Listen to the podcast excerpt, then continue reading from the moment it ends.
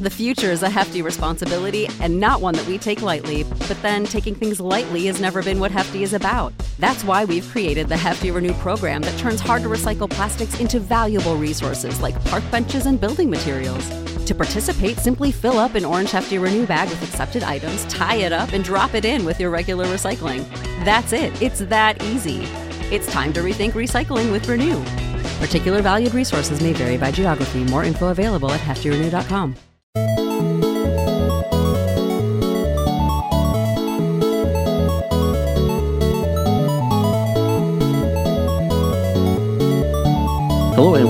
Second Breakfast. I'm Ez, And I'm Matt. and uh, today we're talking about the Sworn Sword. Hedge Knight Part 2. Right. And so far, we've just listened to the first half of this book. Yeah, we've been listening. We got the A Knight of Seven Kingdoms audiobook, um, which is the three Duncan Egg stories, and they're split up into. Um, and so this is kind of part three of our Duncan Egg series, which is, makes it the, yeah, the first half of the Hedge Knight 2 Sworn Sword. Right. Okay. Wow. This is, um, yeah.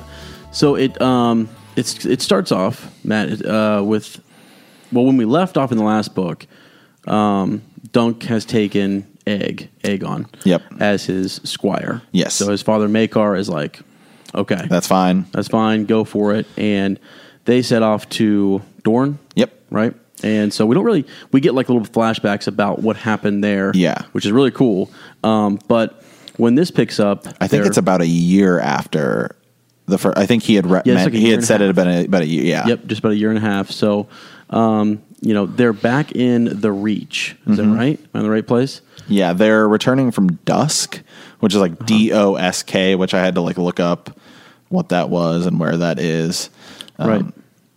Because a lot in uh, it's yeah, it's it's a trading town near Standfast in the Reach. Okay.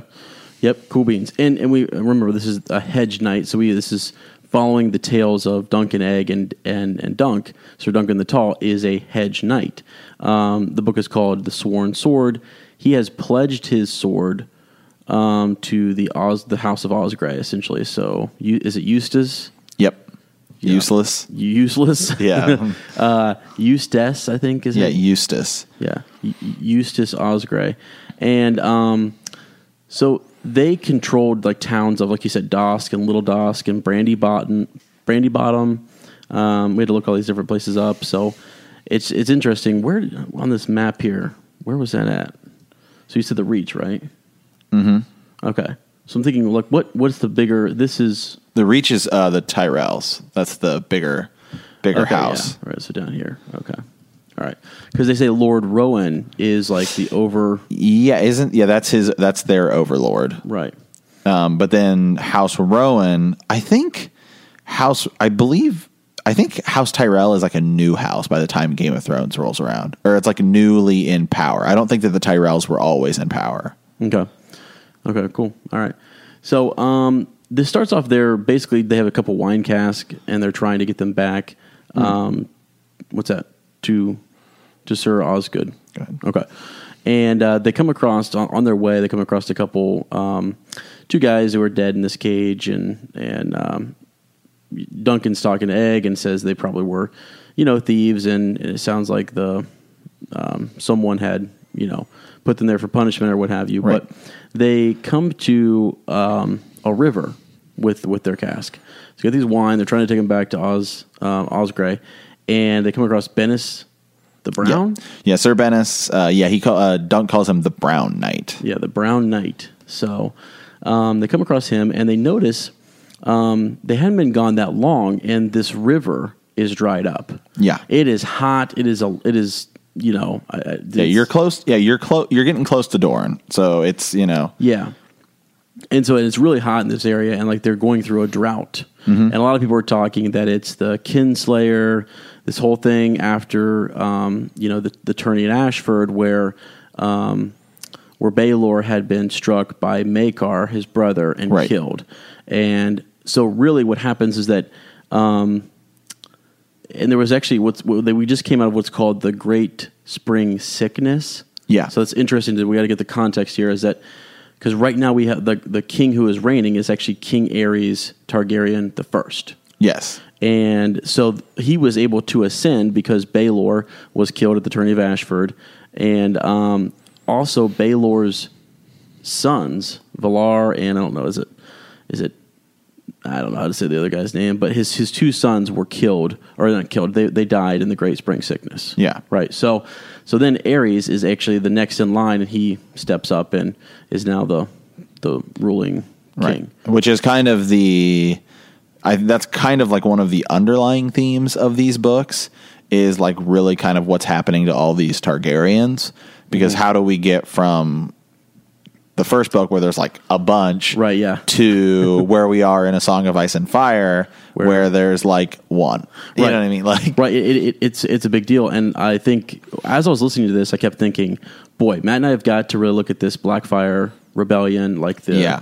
the Black Dragon versus the Red Dragon, and really look into that because right now King Aerys, um, his reign is troubled by sickness, drought, war. Um, you've got the Blackfire Pretenders and their allies of uh, there, there's they were a part of this old rebellion, and people were really kind of divided in who they uh, supported and things like that. So, just to kind of set all of that up.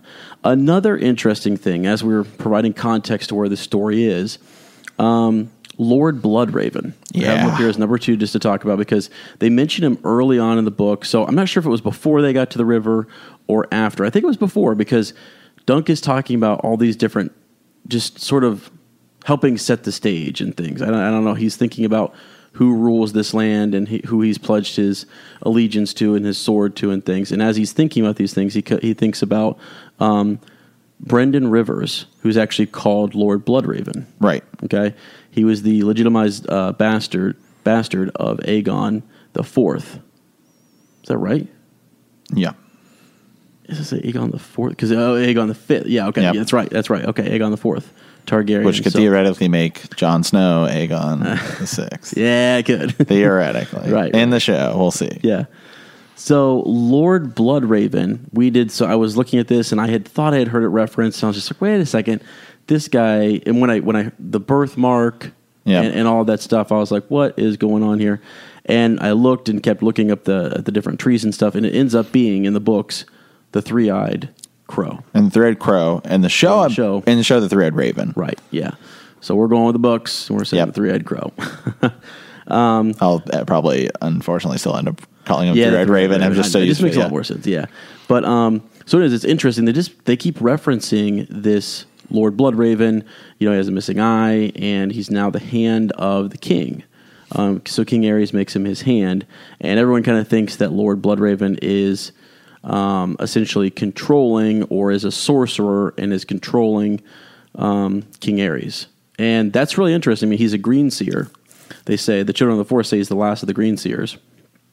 Um, so there's that whole piece where um, he had he played a big part in the in the rebellion and helping put it down, and so now he's in a really big position of of power. Yeah. Okay. And that is one one of the things I'll say that's kind of interesting about this book is that the first dunk or the first Duncan egg, um, Hedge Knight, Uh-huh. it's mostly just pretty centralized around Dunk. I mean, Yeah. really just Dunk actually. just- you're right. Just Dunk, and then like you're kind of getting some of these pieces. But this book, it's like okay, we're expanding the universe, and this was released uh, in 2003. Okay. So that is after A Feast for Crows had come out. No, wait. After A Storm of Swords had come out, excuse me. Okay. Okay. So, yeah. That's interesting because then the first reference that we see, I think, is in a Feast of Crows, where Maester Aemon tells uh, Samuel Tarly that uh, that Brynden accompanied him to the wall, um, and so so as Maester Aemon went to the wall, he was also accompanied by Brynden and Sir Duncan the Tall. Yeah. So yeah, there, there's one of your references to Sir Duncan the Tall in the original series, and they go to the Night's Watch, and actually Brynden Rivers becomes Lord Commander. Yep. There. So I, I'm interested to see what happens. You know, what was it that What's going on? to the wall? Can I stop you real quick, guys? Yeah, yeah. What's going on with these Lord Commanders? Because isn't it isn't it that you're supposed to go to the Night's Watch and then like you're kind of never supposed to be heard again? right. But we have possibly the Night King is a Night Commander. Uh-huh. We have Brandon Rivers, who becomes the Three Eyed Crow or Three Eyed Raven, who's a Lord Commander. And then we have Jon Snow, who at least we know in the show, I mean, theoretically in the book, I'm probably going to say that's safe to assume. uh like dies, comes back again. It's a secret Targaryen, might be Azor Ahai. I mean, what's Right, I going I on with these Lord the- Commanders? Yeah, there's supposed to be these. I mean, they're controversial figures. Something happened, and they get why is what you know what is it that sent you there? You could just join the Night's Watch. Yeah. But- Mostly the high. I think. I think the way that they kind of tell make it seem in the series is that like if you're in like a huge house or Mm-hmm. you have like a ton of kids, you're going to send like one of them to To the to wall. the wall because I mean it's like even the Targaryen. Okay, we're going to send Maester Aemon to the wall because there at that point there were so many. Mm-hmm. Yeah. and so I think that's kind of the idea.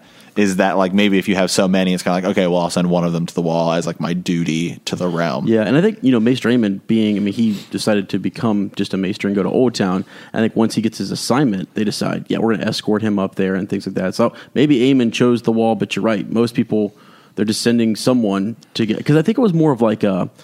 It has turned into you're going to send like the like robbers, and right? Like Jon Snow. Jon Snow went because he was like Ned Stark's bastard, right? And his uncle Yeah, also went there just of his own.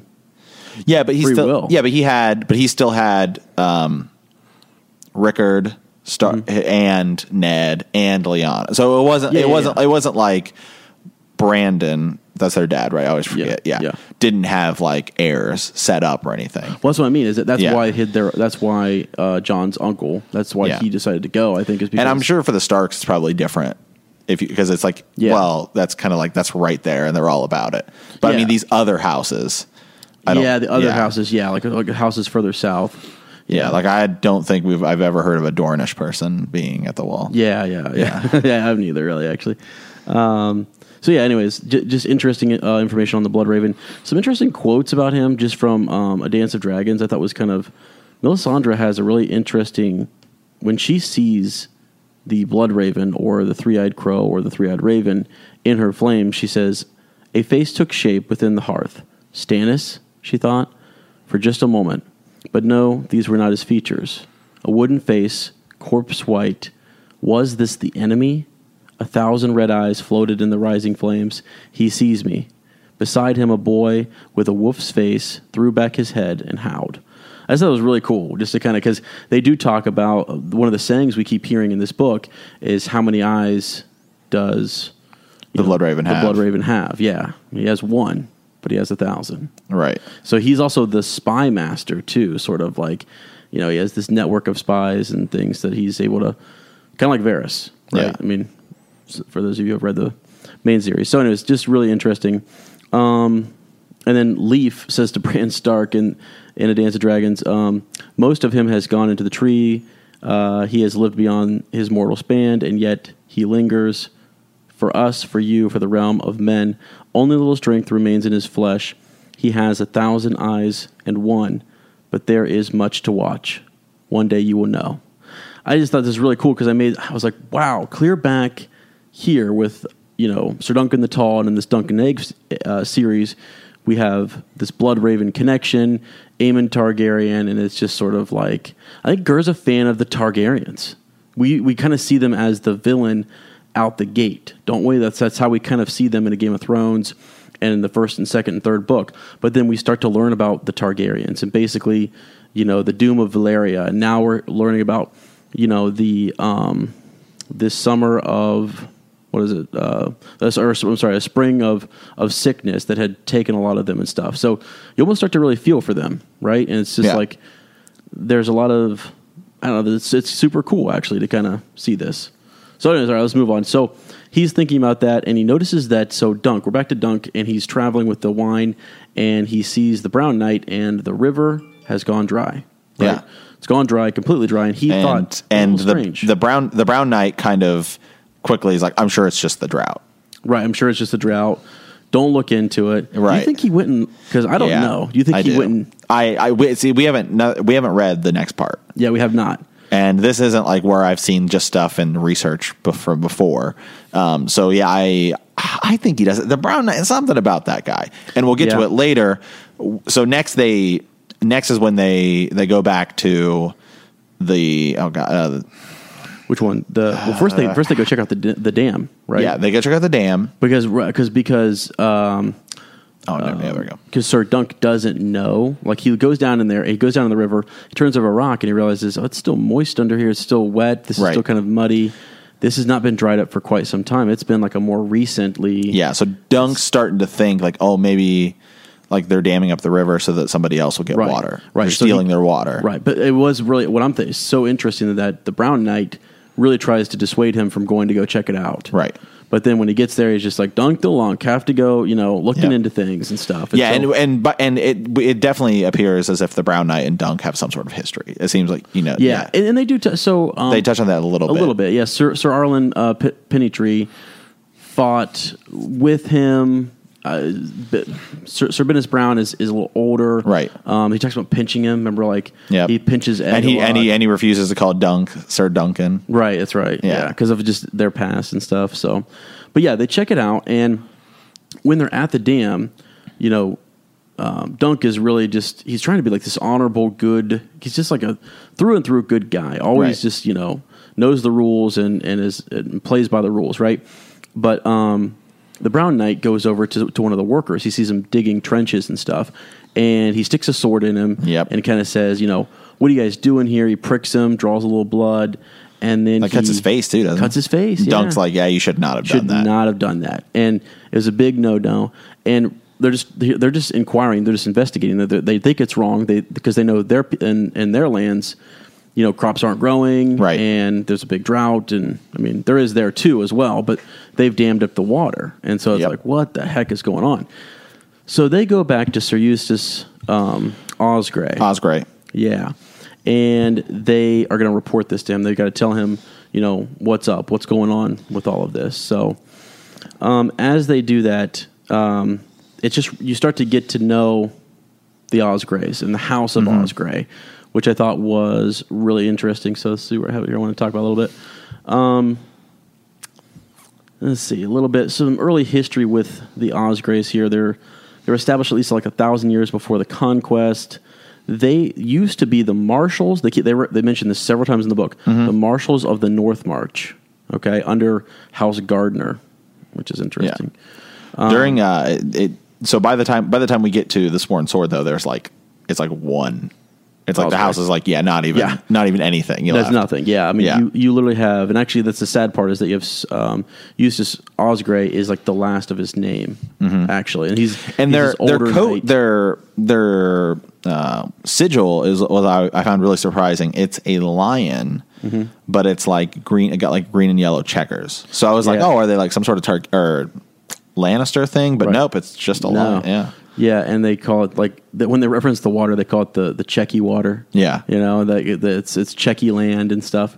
So it's, it's just kind of cool because we see like a really small, basically like well, often when we talk about Westeros, we talk about huge hu- houses. huge houses. Yeah, so you've got. Um, just like like the North and the Starks and yeah. Winterfell, Yeah, know? and those are the overlords. Right, exactly. And we don't really get Yeah. a chance to kind of look at the the underlords and sort of like, you know, Yeah. when they say we're going to call our banners, like this is someone who he owes an allegiance, his liege lord. Yeah. You know, is uh was that right and so that's why Rowan. like that's why like when you see i guess really the person you see it with the most in the show haven't got there in the book yet is the Mormonts little bear right, Right, and she's like she's like house house Mormont has 53 men and they're Right. like uh Right. Yeah. well okay yeah.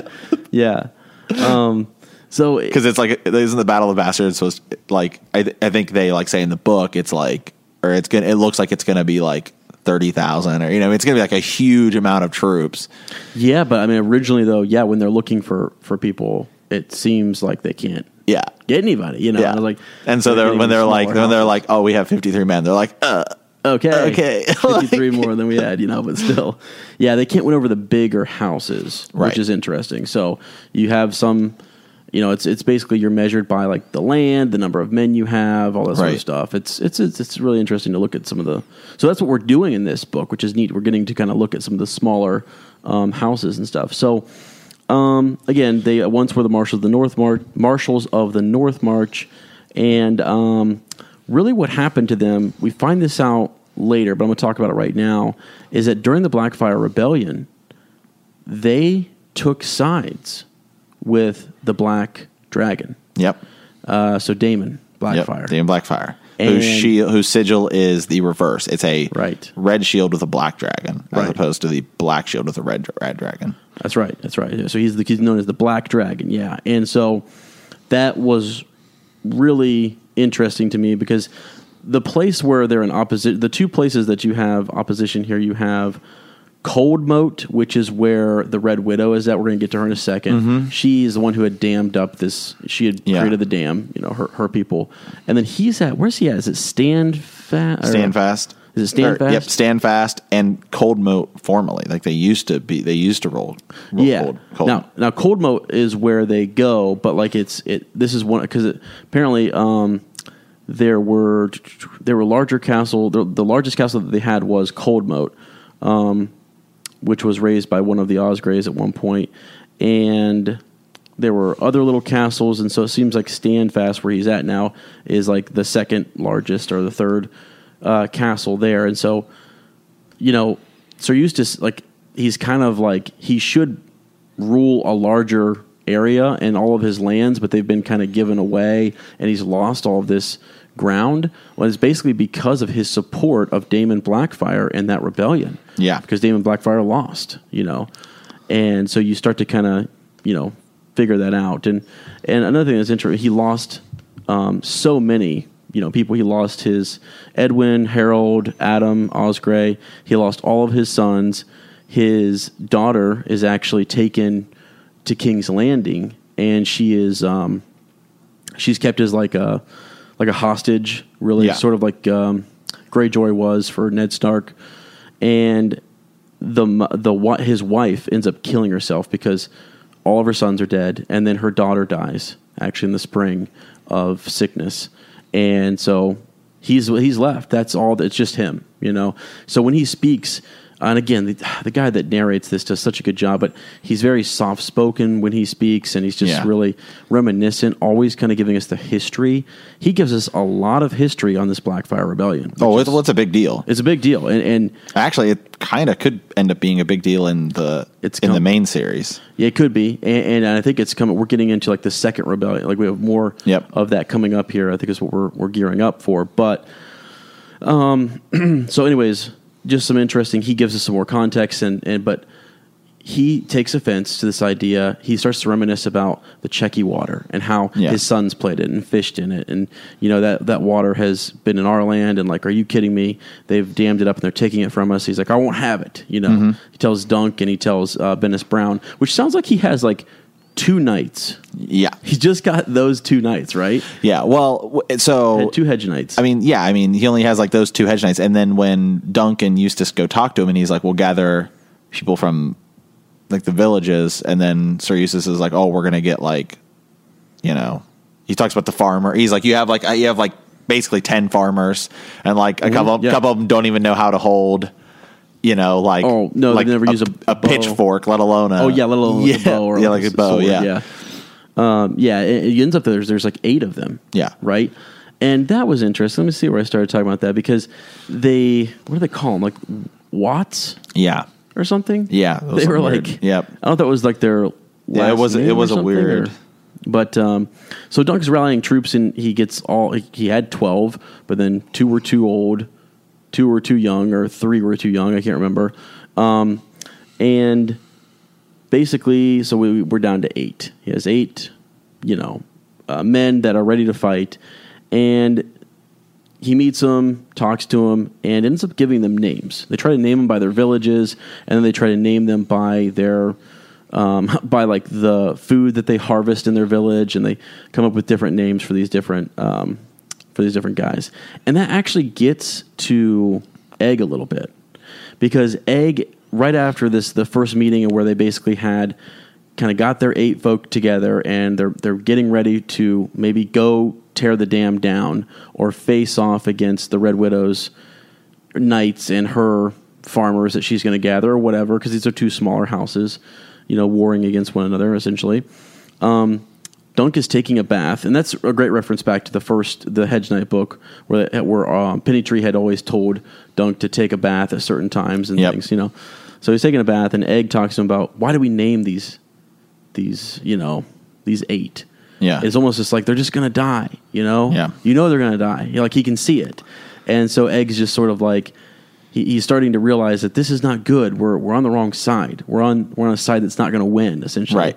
And, he- that and Egg's never been in a situation like that because his family's always ruled Right. for you know And so, what does Egg decide to do? He he tries to. He starts to say, "Let me just tell them my." my name. Yeah, Name. he wants to use his boot. Like it's like it's he's like got so he's got like a sigil on it, maybe. or yeah something. yeah he's got a sigil on it, but or it's like he he can use it as like a as like a calling card. It's almost like the bat signal. You know right. what I mean? Like yeah, yeah. And I think he has some other things on him that he could pull out that would identify him Yeah. right away as a Targaryen. And I'm sure, so- and I'm sure that all of the night. I mean, I, they, regardless of the fact that in this conversation, Dunk's like we don't. The whole point is nobody's supposed to know. right. Um, that that you know, I'm sure all of the Kingsguard and everything, which the Kingsguard Kingsguard still patrol, you know, Mm-hmm. Yeah. roads Yeah. and stuff. I'm sure all of them know that. yes. Oh, yeah, for sure they've been told. Yeah. So just in case he were to identify himself or need aid, he could call on aid when he needs to. And also know which I'm I'm curious if that's going to be foreshadowing for something. I wonder too, yeah, because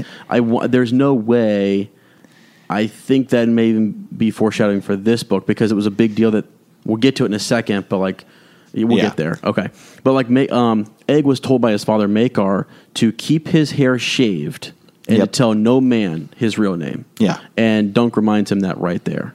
So now something interesting. Right after the bath. Um, they're talking about just getting ready and stuff. They're still going out back out the next day to train. They got to train. They Yep. got to get these guys ready to go. But before that, they Yeah, that's prefer it. to sleep on the roof. Yeah. You remember this part? Yeah. They sleep up on the roof, and uh, Egg's already up there asleep. And when Dunk falls asleep, he has a dream. Yeah, Dunk Dunk has a dream of when he was in Dorne and he had to bury Chestnut. Yeah. Yep. It's and it's sad. And, and, And you know, and now so he's lo- he lost one horse in the last book. right? Who, uh, Well, Sweetfoot. Remember, he had to Sweetfoot. sell it. He had to That's right. sell it, and then he still Yeah. had Chestnut and Right. he had Thunder. Thunder, yeah. And but then he said he he gained more horses because they gave him some before they left. Mm-hmm. yeah. Um, so he got some like Targaryen horses. Yeah. And so yeah, but he said as soon as he got to Dorne, Chestnut just couldn't do it anymore. So he had to bury Chestnut and like. You know, he started to cry, and This there was all these, like- dream. Is yeah, dreaming, Yeah, so- and there was these like Dornish guards standing over him, and they were kind of jerks, and Right. They're kind of laughing at him. kind of laughing at him, and then he had like saw Sir Arlen, and Sir Arlen was like, "Well, gee, Dunk, you didn't even cry when I died, Right. And then um, uh, Baelor, you know, was Right. d- in doing the same thing. Right. He, he was kind of like, "Well, gee, I what did I'm a I was like supposed to be king, Yeah, yeah. I was, supposed Yeah. I was a prince and, and going to be king, and you didn't shed a tear for me. Um, and then Valarr, Baelor's son, who he came across there, uh, appears to Dunk and says, "Why would the gods take my father and leave you?" And Right. he said- that was said in the first book, and it's just sort of like it came back to sort of haunt him in this dream. Um, and Do you think there's going to be a showdown between Dunk and Valarr at some point? oh no, actually, so what happened in the spring? Oh, that's right. Valarr died. Yeah. yeah, that's right. Valarr died. I thought there was too. I, in the last one, I was like, "Oh crap!" I was like, "That's what's going to happen." Because Valarr Yeah. was one of the champions. Yep. And I, and he, you know, to be a champion, he was no Yeah. slouch. I mean, Right. that was one. That was one of the guys that he was picking towards. But yeah, I didn't. I just and you, and it's so subtle. It was so easy to miss that. Like, I was like, wait a second. How does Aerys get become, Yeah. you know, the new king? Um, I get that because the other king had to had to have died. So Yep. so Damon, That's right, yeah. or is it Damon or Dar? Uh, we'll go back up to the top here. It was Aerys' father, uh, Daeron, Daeron Yeah. the second, um, ends up dying from that sickness, and so do his two nephews. Is just what it says. So you're thinking, what his two, his two nephews, and you go Yeah, back that's and a you big deal, look, yeah. and it's like it was Baelor's sons who died. right. So that was interesting. But um, let me think here. So where was I at? Oh yeah. So the the dream really I think shakes Dunk big time. Yeah. And you find out afterwards, like when he thinks back on the dream, he's like, "Well, I didn't even bury Chestnut," and he goes, "I wasn't actually crying, although I wanted to cry." And he was like, "The Dornish said there was no time, and they actually ended up giving the horse to like it just to the to the land. It just I don't Yeah. know, fed some maybe Yeah. a dog. I can't remember if it fed their dogs or something. Um, but that that dream just really sticks with him, and so then Well, and, he the, goes. and the dream ends with like him with like dun- with Egg dying and he can't save him. That's right. That's right. Yeah. yeah. The dying of Bennis the Brown the Knight, Which- all of the other guys, and Egg. Yeah, Yeah. So it ends. with- So exactly, it ends up with. I'll and just leave. I'll just leave it at that. Yeah. which which. uh we'll just leave it at that. Right. So so that that bothers him big time. He's having this dream thinking that this could happen. You know what I mean? Like I could lose all these guys and and egg. And remember, at this about about this point in the first book, there's another vision. So That's right. So kind of some parallels here between the, these That's right. books. That's right. So um so anyways, they, they continue training. Uh, it's going pretty slow, and Dunk he's dwelling on his dream. He just keeps thinking about it. Um, and he actually decides to go to um, Sir Osgrey and just say, "Hey, there's got to be another way. There has to be another way to do this." And Sir Osgrey uh, brings up the blood price. Yep. And the fact that maybe I could, maybe I could send you, and I could give a silver for the guy who was cut. Yep. And three to you know, um, what is her actual name? It's like Webber, Um, uh, what is it? Rowana? It's, Ro, uh, it's like Rhea, Rhea. Rhea Webber, Okay. who, uh, man, she becomes a, like kind of a Big, big, deal. yeah, big deal later. Oh shoot! Don't even tell me. But I don't even. I don't even. Okay. Yeah. uh, what's neat is that when a name comes up, you almost have to stop in these books and like go look up these names and, and try to find the connections. So pretty neat. But so he says to Dunk, there is another way. He goes, but I can't go there. He starts talking about No, you're right. It is. It's like Rowan. R-. Rowan. I think Yeah. it's Anna. Yeah, Anna, it's like R O H A N N E. Yeah, yeah, yeah. Okay. Webber. So, anyways, she's the Red Widow. And so, but uh, Osgrey is, talk, is talking about Cold Moat, and he says that if you look in the stone, you will see the Chequy lion. He said Yeah. you'll see it in stone. And uh, later on, you actually do see it in stone. You see that that was their castle, but there are new banners over. Yeah, uh, which- old stone. So yeah, so one thing I want to say, I was thinking about this, is that this is why in the main series we hear Daenerys say that she wants to break the wheel Mm-hmm. because even so, it's not just that oh, it's all just in Game of Thrones or the main series Yeah. that these houses are like. Oh, if I can if I can do this, I can gain a little more power. It does go way back to here, and Yeah. even something as small as, well, I'm going to steal water from this one tiny little castle. Yeah. like it's still you know influence, power, Yep. and it's yeah, yeah, all these things are just so interconnected, and just just keeping track of them. It's it's it's really cool. Um, but so Sir Eustace um, decides to to send Dunk in his stead. There- oh, this, it's interesting how why he can't go. So Sir Eustace can't go himself.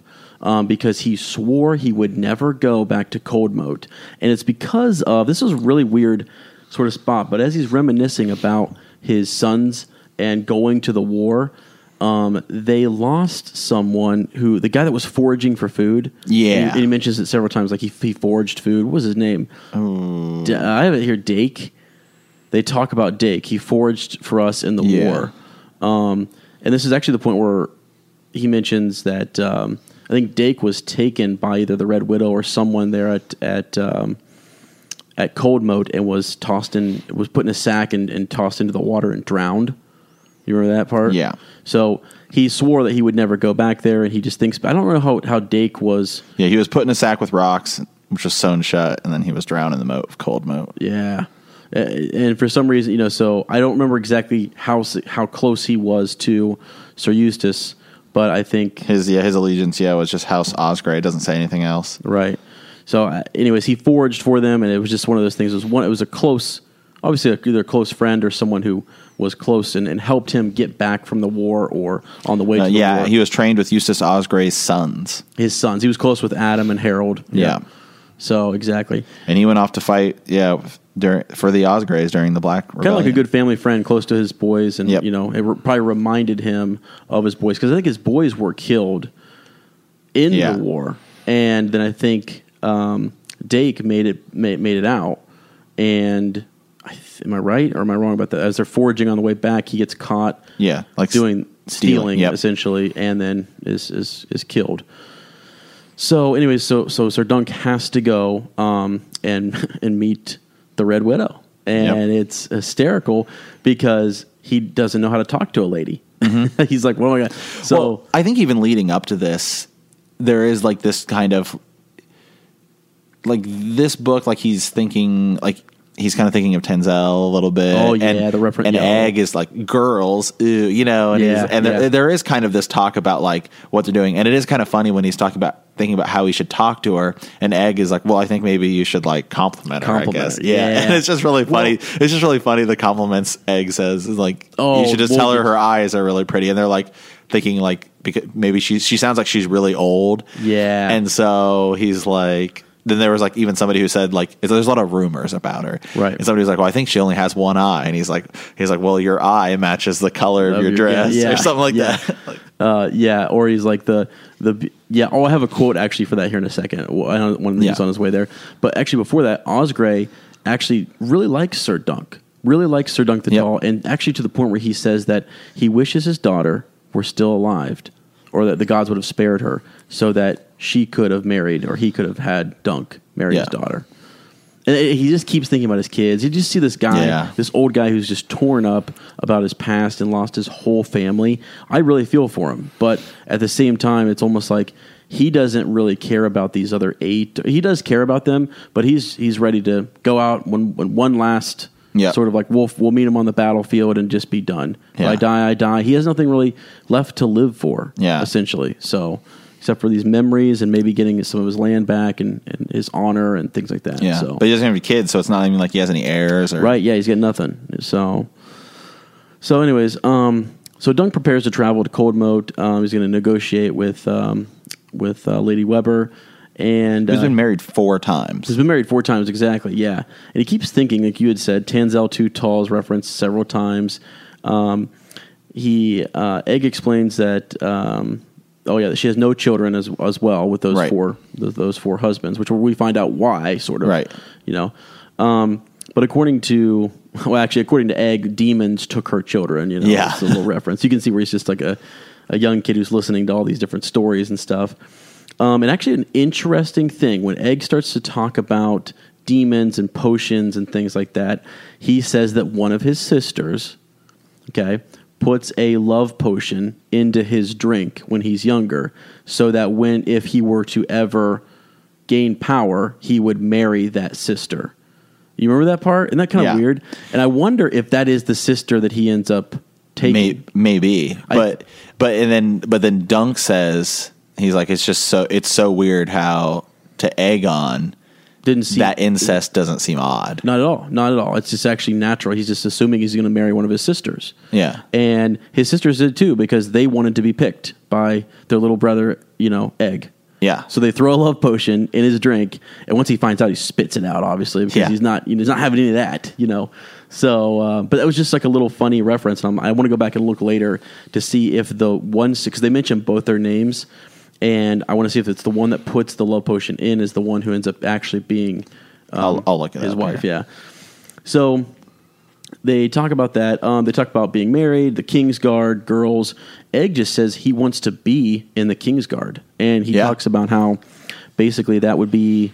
Um, you know, there's a vow where you, you're not allowed to marry when you get into the king's guard. He's like, I don't want to. You know, he doesn't want. He just wants to protect his king, and you know, he wants to be a knight. That's all he cares. He just loves the idea of being a knight.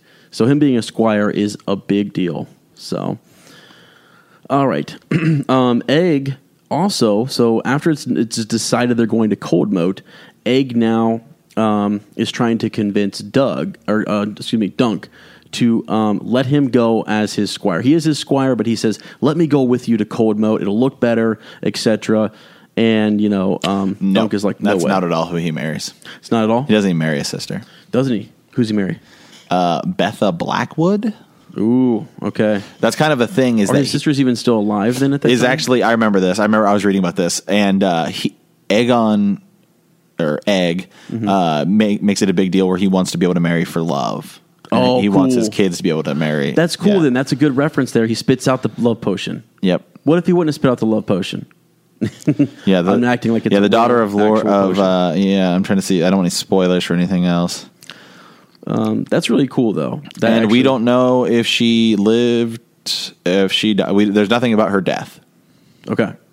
So Cool. theor- theoretically, could still be alive, or goes or off. or there's more Has to her story or has a secret secret connections to or someone something else like or- that, yeah. yeah okay really cool um, all right so egg goes to sir eustace and he persuades um, sir eustace to tell dunk that it looks more you're going to look better if you walk in there with a squire so you have to take your squire no getting around it so egg gets what he wants um, which is which is awesome so egg gets all dressed up they start talking about what um, Sir Dunk's going to wear, which is this really nice garb from down in Dorne. This is painted on his elm tree and the and the falling shooting star. Yeah. which is which is really neat. Um, so then, as they go, they're getting ready to go. Sir Eustace decides, "I'm going to go with you. I'm going to Yeah. go halfway. I can't go all the way, but I'm going to go halfway or, or three fourths of the way and show you, you know, the the way there." Which is kind of cool. And, It is. But as soon as he does, this is where you get more of that. He actually asked the question about Arlen of Pennytree. He decides to he has to, decides to ask who did he fight for, and because he knows that Pennytree fought in the Blackfire Rebellion, was it the Red Dragon or the Black? And you know, Dunk decides I'm his sworn sword, and so I owe it to him to tell him the truth. And he and he says uh, he basically tells him that Pennytree fought for the Red Dragon, and and then you know honestly, uh, it's not a bad you know Sir Eustace talks about there are a lot of good men who died on both sides, and you know it was sort of a kind of get caught up in these higher lords, you know, Game of Thrones. you Yeah, know? really, So, I mean, that's what it is, and so um, you know, I don't know. It was just kind of neat. They, you got more um, back and forth story. Oh, that was what was neat was they were talking about how um, who the true hero of that rebellion was. Yeah. So it's always you know Baelor Breakspear, Mm-hmm. um, who died in the first book at the at the trial of, of the seven, um, or the tourney of Ashford. He dies, but in that Blackfire rebellion, he came up from the south from the rear and basically was over to uh, was able to overtake some of the Blackfires, and that's basically he, they say he won a lot of like he was a big part of winning that war, and it's neat to hear Sir Eustace say no, it was actually a lot of lot to do with the Blood Raven, and it was a lot to do that you know they talked about how Daemon uh, Blackfire fought his way through all these different really big opponents and takes on some of the King's Guard actually and stuff, but one of his sons is like struck with an arrow or something, and do you remember this part Oh, just a little bit like he's struck with an arrow and then or what? No, doesn't he? No, go ahead. I'm trying to think. Yeah. Or, or am I uh, because am I, am I wrong? No, I think you're right. Okay. Because well, what it was is the, the Blood Raven was like it was just neat to hear that Sir, Eus- Sir Eustace um, Osgrey is telling sort of like some of the truths about you know the winner gets to sort of write the history. The history. right? And so to hear his side of things I think sort of told another story about how fierce Daemon fought and how close he was. And Well- basically they could have won Yeah, if he- Daemon wouldn't have gone back for his Yeah, they said basically because like basically as soon as they said that it nothing no, the, none of it mattered if Daemon died. Like as soon as Daemon died, it was over. But they said like had it Daemon had Daemon not leaving yeah gone back, then Right. He probably would have won. Yeah, because the Blood Raven saw that weakness and saw him go back for his, I believe it was his son. Yeah. uh, one of his sons, and and while there was he was dying there, but he wouldn't leave his side. Yeah. and so they they played upon that weakness and they struck him down with arrows from afar, and like he he was close to leading his forces, you know. Um, basically in I can't remember which it was either Maekar Targaryen because Baelor uh, Breakspear came in from behind, and so all they had to do was just get up over this ridge, and they basically could have broke through to King's Landing, and they would have won. Yeah. But then once once their leader fell, and then um, they, th- that hesitation after he fell too allowed the forces to come in from the south um, and basically uh, overwhelm them. So, Yeah. But that was really cool to, to, to hear that. I mean, we, we need to go and there's mu- there's many more details and there's names that are associated with all of that. So that's why we would do a separate Blackfire Rebellion Yeah. uh, discussion. But Maybe that's what we'll, maybe that's what we'll do for our like lit review after. So Yeah. w- maybe we'll, maybe we'll, maybe we'll just for Pull a all the bit resources Yeah, maybe for a bit we'll just do uh, like a Song of Ice and Fire, like or bigger like Westerosi theories and Yeah. breakdowns and stuff like that. Yeah, I think so. Especially like yeah, try to tie some of these books and you know resources together. So, um, but anyways, as they go, um, they, they talk about that a little bit. and It's interesting, but then Sir Osgood um, lets him go, and Yep. Dunk takes off. and uh, he actually changes. He's like, I, he has to look presentable. He's Right. not worried about being, you know. So he changes his garb into that really nice Dornish Right. um, elm tree with the shooting star. So before he goes, Yeah. Um, so as they get there, he the one of the first person that, that he comes across is uh, oh this is where it was. So right before they get there, they're going over compliments again. Right? Yeah, yeah, yeah. Egg and Dunk are going over And, compliments. and he says, like, I'll tell her she has good eyes. Right. uh, Yeah, she Yeah. does. One of the funny things I wrote, I quoted it because I was listening to it. Um, he says, "I'll make a comment," and he's talking. He he rewords this phrase like three times, and by the third time, it got so ridiculous. I just have to read it to you. It's like he finally decided to say, "What a lovely gown, my lady! It brings out the lovely beauty of your beautifully." Colored eyes, Yeah. and it's just so like weird the way it, it was it's just worded. and dunk the long. dunk the lunk, and Yeah. it was it was awesome. So, um, so as they get closer, Dunk notices all the water enough Yep. to the uh, enough water that he says enough to drown a man. Yeah. So I think it's some foreshadowing. You Oh, yeah. you don't say something like that. It's sort of like without there being some foreshadowing going on. Um, so Dunk changes into his good garb. Um, he notices as he's crossing over the moat, he notices the old um, Chequy flag Yep. slash lion um, on the wall, and then you got the spider banner. So her um, the Red it- Widow. It's like a gray with like a red and black spider. yeah, yeah, which is really which is really neat. So which is uh you know some people were saying about her you know this was bef- before that they were talking about like how she had all these different husbands and they and they were saying oh maybe she poisoned them and they're like Mm-hmm. Right. well her sigil is a spider Spider. Yeah, exactly. Yep. So that's how the stories start. Um, so Dunk talks to a couple guards, and they and he says, "I'm here to treat, and I'm here to, you know, see um, um, the Red Widow." And he, they say you have to go through Sir Lucas Long Longinch. uh I, was, did I write that wrong? yeah long nope yes yeah long inch Is it long inch? yeah. that was what i thought too i was, like, oh wait, that's kind of wait a second. especially because they were t- they were talking about him being bigger than dunk Well, so that that was what you what was thought. Now, you know what was interesting in the very beginning of this book. I forgot to mention this. When they were in Dorne, one of the maesters there measured Dunk, and he said he was just he was one inch shy of seven foot. yeah Did you- So, I, so I he's 6'11 six that blew me away. And what they say about Sir Lucas Longinch is that he is six foot seven, or that's what Dunk. When Dunk sees him, he sizes him up to be about six foot seven, and he's supposed to be a tall guy, six seven. It's pretty tall, but Dunk's got a good three to four inches on him. yeah but they say that uh sir gregor clegane is closer to eight feet tall Yes, yes. So I mean, again, at this time, that's pretty. I mean, seven foot tall knight. I mean, gee, many Christmas. I mean, seven foot tall yeah that's big deal, you know. So, it well, what's interesting is I don't think Sir Dunk is done growing. That's what they said. He was like, he's like, there's one thing, you know, uh, Penny Tree always said, there's one thing that you're good at, and that's growing. And he feels like he's still growing. yeah so maybe he does get that tall So I think he might get a little bit taller. I don't know if he's going to get all the way to eight foot, but I mean, Yeah. close enough, you know. So, um, so Well, and he talks about he talks about his skill, and he's like, you don't have to be the most skilled if because size makes up for a lot of it. Yeah, right. And oftentimes, yeah, he, he thinks about how he can overpower, and he weighs more than four stones over somebody or what have what, what whatever it may be. Um, but he has to go talk to this Lucas Longinch. What a dumb name. It's so dumb. no, I'm just, just kidding. Um, but he Lucas Inchfield, better known as Lucas the Long Inch. so Inchfield is his name. Eh, eh, yeah, house Inchfield is an actual house. Okay. Okay, okay, okay. Because I was like, did I get this right or not? Um, and the guy's just kind of a jerk.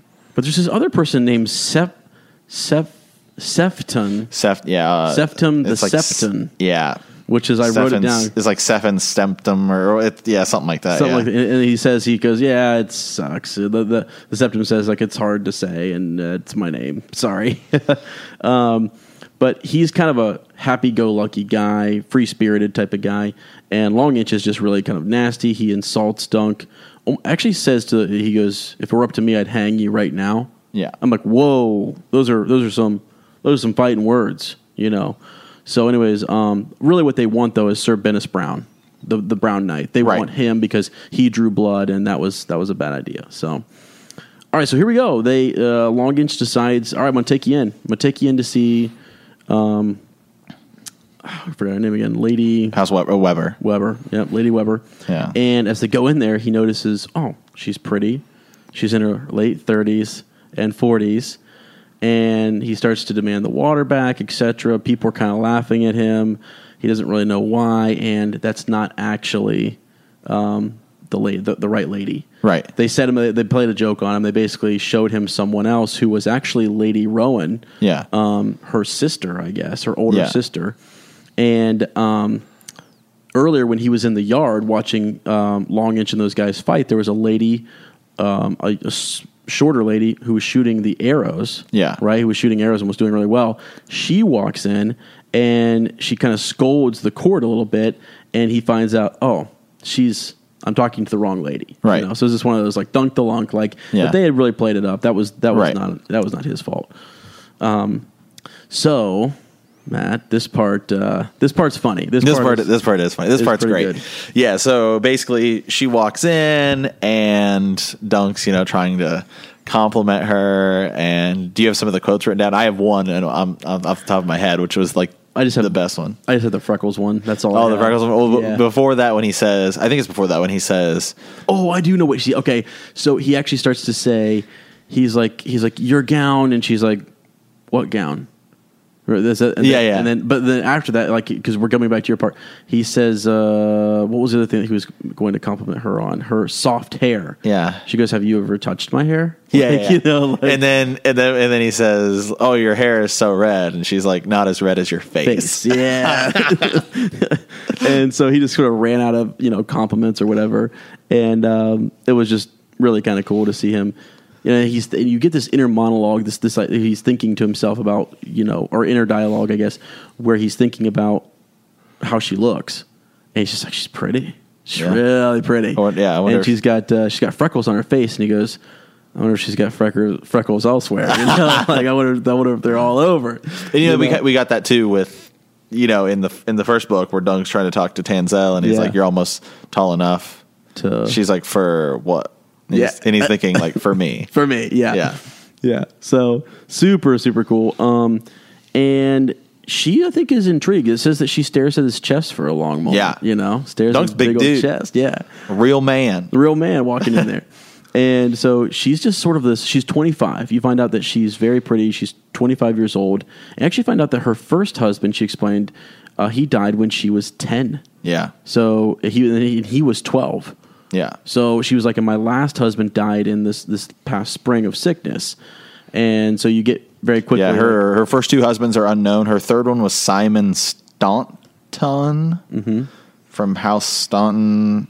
There's literally he died choking on a chicken bone. okay, Uh, and then her fourth husband is Roland Uffering. Mm-hmm. Um, a night in the house, of the Uffering during the reign of Daemon II Targaryen. Uh, he died great sickness. yeah, in the sickness. Yeah. So so she mentions the first and the last one as to how they died. Uh, she just says that you know he was I forget the 12 year old died for for something, and then she didn't even really know him, you know, Yeah. and then died, and then the other one died in the spring of sickness. I won't. I won't say anything else about her other marriages, but because they. Uh, Yeah, Spoilers. let's not say that. Yeah, uh, yeah. When I was looking stuff up, I was like, oh, Yeah. there it is. But um, so after Dunk's done complimenting um, her a different thing, she says we need to discuss. Let's take this to a private chamber and discuss, Yeah. discuss further. Right? Um, they do make a short little mention. She she looks at his elm, the his tree, and the shooting star, and she likes it. You know, and Yeah. He's just like it's meant to be an elm and. You know, shooting star and things like Yeah. that. And so there's just like, what does it mean? You know, Right. it's sort of like, what's the meaning behind it? yeah, So that's pretty much, much the- it. That's pretty much the chapter. that's it. That's that's our that's the first part. So I mean, it goes into we got like I got like 10, 15 seconds of like the septon sets up a meeting and they get the maester in there, but we have yet to see him sit down and uh, talk with her. you Yeah. know. So what do you think so far? I mean, I like it. I don't. I think it's just. I like. I think I like the first one better because this one was a lot more about. There's a lot of reminiscing in it, and there's a lot of cool stuff. Um, it's just different, I guess. I just kind of like the first one better because it was maybe it was just because it seemed new and exciting. I was like, oh Right. wow, this is cool. You know, this one's also a little bit longer. Yeah. it's a, it's a little bit longer and it's it's really wordy, Like Right. it's not just it's not just like the other book was a little more simple, Yeah. Um, whereas this one's like a little more wordy, and there's there's a lot. It's like you're real. You re- there's a lot of references. You're you've really got to be into the world. Yeah. Um, and you almost need, like I said, I had to stop and I had to say, okay, What's going- just uh, who- yeah. This this lord to figure out which side they were on during the the Blackfire Rebellion. You have to sort of look up these lesser lords and trace them back to um, certain sides, which Yep. was which was neat. I liked doing that, um, and you have to pay attention to all the different references. So. So yeah, I liked it. Um, I think it's good. I think it's gonna. I think we're. I think the second half of this is gonna be way better. Everything that Oh, I, I saw too, that was yeah. alluded to and hinted at and stuff because she um, when they mentioned that Dunk has a squire, um, she also gets really kind of. He says she turns from a girl of uh, five and twenty or however the reference is twenty five to like fifteen. She seems like she's all about seeing this this little squire. So she seems like a little flirt. Like she's just you know ready to meet someone new, and she's just looking for new suitors.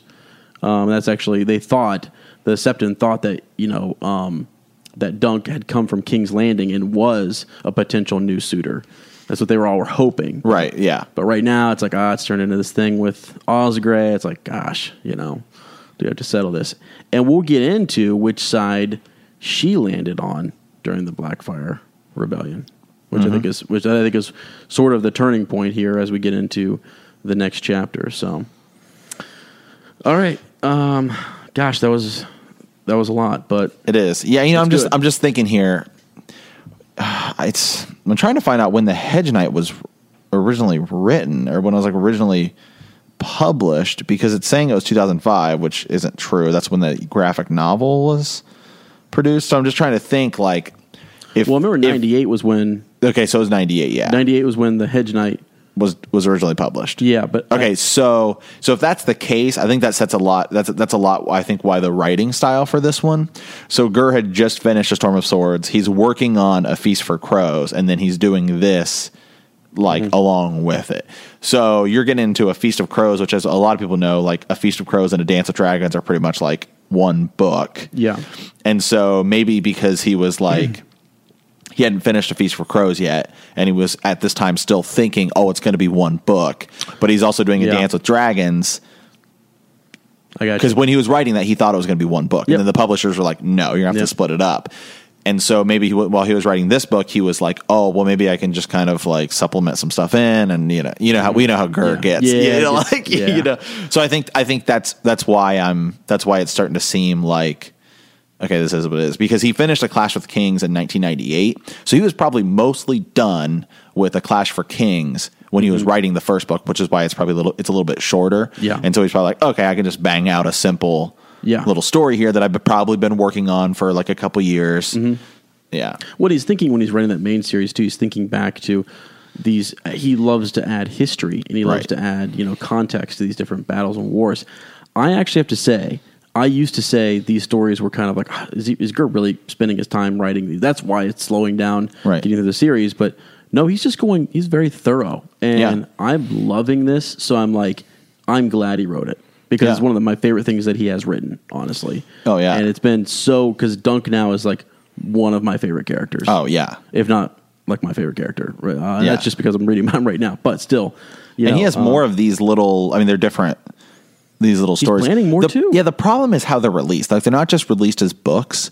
Like these were originally released in like it was this thing called like Legends, Mm-hmm. um, which was like a bunch of.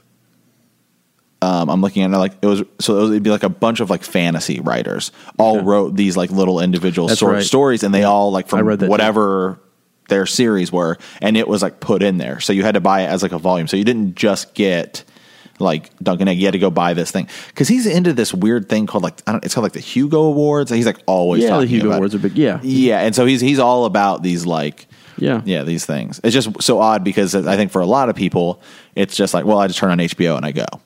You know what I mean? Yeah. Or okay, well I guess there's a book. I'll go get the book. Right. And they don't realize like there's all this other stuff and you know Yeah, I'm glad the people who did a history of Westeros or like um, the Ice and Fire book, uh, the people who worked on the wiki page and they helped him sort of write this Yeah. book. uh, Apparently, I'm glad they did that because there's so much that they were able to get down in book form that was basically canonized. I mean, this is like this is Right. canon now, and it's like really cool that Gurr did that, and it's done while he's still here, Yeah. and then he's writing more. Yeah, you know, because a lot of these, a lot of the, a lot of the, I guess the history, like we get in such small little pieces. Mm-hmm. But like, if you you honestly could probably, if you were to just go in and cut and like paste, you probably could actually pull out like two or three stories from the main series because you'll like you'll get like a little reference like one person will like be talking about one thing you know what i mean like when isn't it uh Barristan Selmy's t- telling Daenerys about like some of the other Targaryens, the Mad King, and stuff like that. Mm-hmm. Yep. So we actually have this long history actually of the Mad King, but it's told so by so many different people, Right. And stuff. So, but there's not there's not like a chapter like on that event, right? Yeah,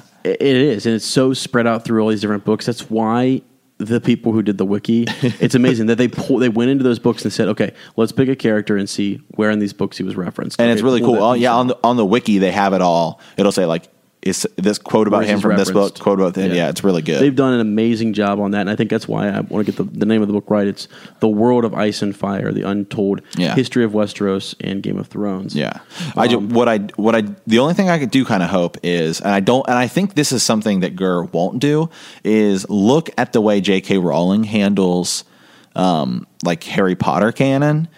Where it almost feels like she goes on Twitter and she's like, "Well, no, I changed my mind," or "No, no I wish I didn't do this. I wish I knew." That. And I don't think Gurr's that type of person. I think that's why Gurr's taking his time. Yes. And like if you look at the Harry Potter series, um, where she was almost like there's the movies coming and she's like, I have to get this done, which again, as I've talked about before on Swish and Flick, our friends with Swish and Flick Mm-hmm. Yep, uh-huh. and with Ez, Yeah. I feel like the seventh book is so rushed when you're reading it, it just feels like rushed. Yeah, And so I think that's why Gurr's taking so long, and probably be, and probably he is writing these other stories, right. But as we've seen from here, these stories are so good that I'm really Well, Yeah. I'm, my my big thing is too. I hope that he doesn't do what J.K. Do, did and rush through them. And I think he's. I don't think he is. I think that's well, the big if thing. if he was, then we'd already have it because the because the show's coming Right. up. Well, I mean, even even now, and actually, I think yeah, you're right. It's a good indicator that he hasn't, Right. obviously. But then, even going forward, people are always pushing him because what's been this many years since Game of Thrones ended. Don't let that affect you. Gert, you. The Yeah. reason he doesn't have to go back and do what you're saying is because nice he's thi- thorough yeah. and has thought about it Yeah. beforehand. yeah. know? The nice thing is, is that after next year, if we do get Game of Thrones, then it's over, and it's not like he's going to have to go promote the show or do any, executive produce Right. the show or anything. Or I, I don't think that he's actually like flying. He's not like on set doing stuff, but he's still Yeah. like oversees it. I'm sure he has phone conversations with HBO and Mm-hmm. yeah. all these people all the time. Right. Um, but so once that's done, then he can just focus on the book because he has like sixty something. Like he's like Yeah. almost like seventy years old. I think. Like Yeah, yeah, You know. Yep. So, so uh, yeah, I'm I'm with you on all that. like So- I'd be fine if the show ended because I think it's more than likely at this point anyway. If the show ended and we just got the book, yeah. yeah, I don't need it before the end. No, I don't either. I, I, don't- do, however, need more of these at some point I in know. the future. I know. Actually, that's the crazy thing is, is like I'm I'm almost more invested now in like the Dunk and Egg tales and like learning about this. Yeah, this and I think stuff. there's I think there's plans to do a lot of like the Blackfyre Rebellion and all these Targaryen, Yeah. like the old Targaryen, like the dance, the actual Dance with Dragons, right. mhm. Yeah. yeah. Which would that would be really cool. That that's the Yeah, That, that's and the there's so stuff. many cool houses, especially now that like in this book where they're talking about all these like tiny little houses like the Osgreys and I know, stuff like that. yeah. It's like you know like They mention Dorne, them. man. Like Dorne has a, probably has a lot of cool Oh, history and like Right. the Greyjoys. Right. Like I mean, the Greyjoys are such a unique house. Like there's no other house like them. You know what I Mm-hmm. Mean? Like and like the land. All these houses are cool. Like the Baratheons. Like Yeah, so cool. And then you have all of their different like we've learned a lot about the Starks, like you said earlier on. yeah, I mean the Um, Starks are like the main characters, right but i mean Yeah. we've learned a lot about their lesser lords Yeah. and so like to so now we're getting into the reach and we're getting into other areas where we're learning about lesser lords from other major houses Yeah. of the seven kingdoms so yeah i think the more we get to that i'm i'm gonna be happy And I just I want history and everything. Like I want like dragon. Like you know we were looking at the map today, and like I always kind of forget like Dragonstone. I'm like Mm-hmm. you know Dragonstone's. It's like what was it like? What was Dragonstone's purpose? Because if you have King's Landing, yep why is that? Why is it necessary to have? do you want to know so Go ahead, yeah. i- interesting in the world of ice and fire one of the first things they talk about is oh gosh i'm gonna i'm gonna, I'm gonna botch this um I mean, we know in the show. Yeah. Okay. So it was destroyed, right? Right. One of its western, let's see, one of its westernmost outposts. Okay, Yeah. for that whole like realm and kingdom was Dragonstone. So it was all the way over. So they Westeros. had they had an outpost over there before even like, Like the Andals. They didn't really care too much about it. It was just sort of a spot that they controlled um, from Valyria. Yeah. and so basically that with some of the last Targaryens when they fled, they went to that last remaining outpost, and that's where Aegon's conquest starts. So then, okay, so then once they got to dragons, I was like, we're going to take over They're- Westeros. Right, and they had dragons. I Yeah. mean, they had dragons, and they you had all these lesser lords kind of fighting. It's really if you get a chance to listen, what, what that's next. Yep. that's what we're doing. And that is, is the is the world of ice and fire is to go listen to it as a textbook and really talk about the histories and Aegon's Yeah. conquest. So Yeah, because I'm just man. I, every time I look at the map, I'm just looking at all these things like the Eyrie. Like we never, the Eyrie is so cool, but we never really hear about Well, it. and you know, uh, there's something too to be said. Like what we forget is in Game of Thrones and like um, And the show. Yeah, You're talking about the show, yeah. No, well, actually, actually just- the book, the first okay. book, and the the houses. Maybe it's the second book, but that are mentioned. They mention some of those, uh, so, some of the lesser houses there. It's just so cool to see where they're mentioned because then when they actually get to the Eyrie, you actually meet some of those people. Yeah. and you start to meet. Uh, you hear about. You just hear references to these different houses. And you're like, where is that? Yeah, who are those people? Well, you- like one of the know? things I'm looking at here, if you if you look at your map, like the Isle of Faces, I think that's going to come into play this next season. I I could see a situation where like Yeah, isn't the Isle of faces Doesn't It's just- Reed? that's where like there's a lot of weirwood trees are there. Yeah, that's right. That's kind of like the main place.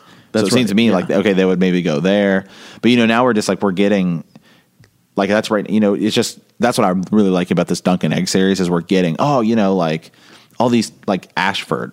Okay, it's like if you look at it, it's a pretty big deal. It's like right next to Summerhall. It's like Mm-hmm. not too far from the Kingswood and King's Landing and Mm-hmm. you know Highgarden and all this stuff. And you know, and now we're getting it, and now we're getting these like smaller little town places. It's it's awesome to be honest. Right. Yeah. Um, one of the mentions of you know the Isle of Faces is in A Storm of Swords. Meera Reed tells Bran uh, Stark a story about um, the Crannogmen who went to the Isle of Faces in the year of the false spring um, and remained there um, a while before traveling to the tourney of Harrenhal and different things. And in which the, the Knight of the Laughing Tree participated, Yep. you know, like so. Yo, Harrenhal's where- right there. right, exactly. But just where And that's these where things, everything starts. Yes, exactly. Like- yeah, but there's there's this yeah, there's just so much like mystery shrouds that place, and there's there's other places where it's sort of like um, the weirwoods are a big deal. Like actually, when we talk about a world of ice and fire, the weirwoods and where they're at, and who who cut them down and who didn't, it's sort of a big deal. Who who Mm-hmm. worships the old gods and who doesn't. Really interesting in the history to look at how the battle with the children took place and stuff. It's just super Mm-hmm. Yeah. cool. So. All right, guys. Um, I think that's it for for this. Uh, we kind of got a little sidetracked there, but there's just so much to talk about. We love talking about this world uh, that Gura has created. So we'll be back uh, next Sunday with a with part two. We'll wrap up the Sworn Sword and uh, and tell you what happens and give you our thoughts on it and try to provide as much context as we can. I think on the first one, you know, we just wanted to listen to it and just kind of get our thoughts out there. But now we're getting into we're understanding that world a hundred years before, and it's so much fun. So, all right, guys, stay tuned and stay hungry.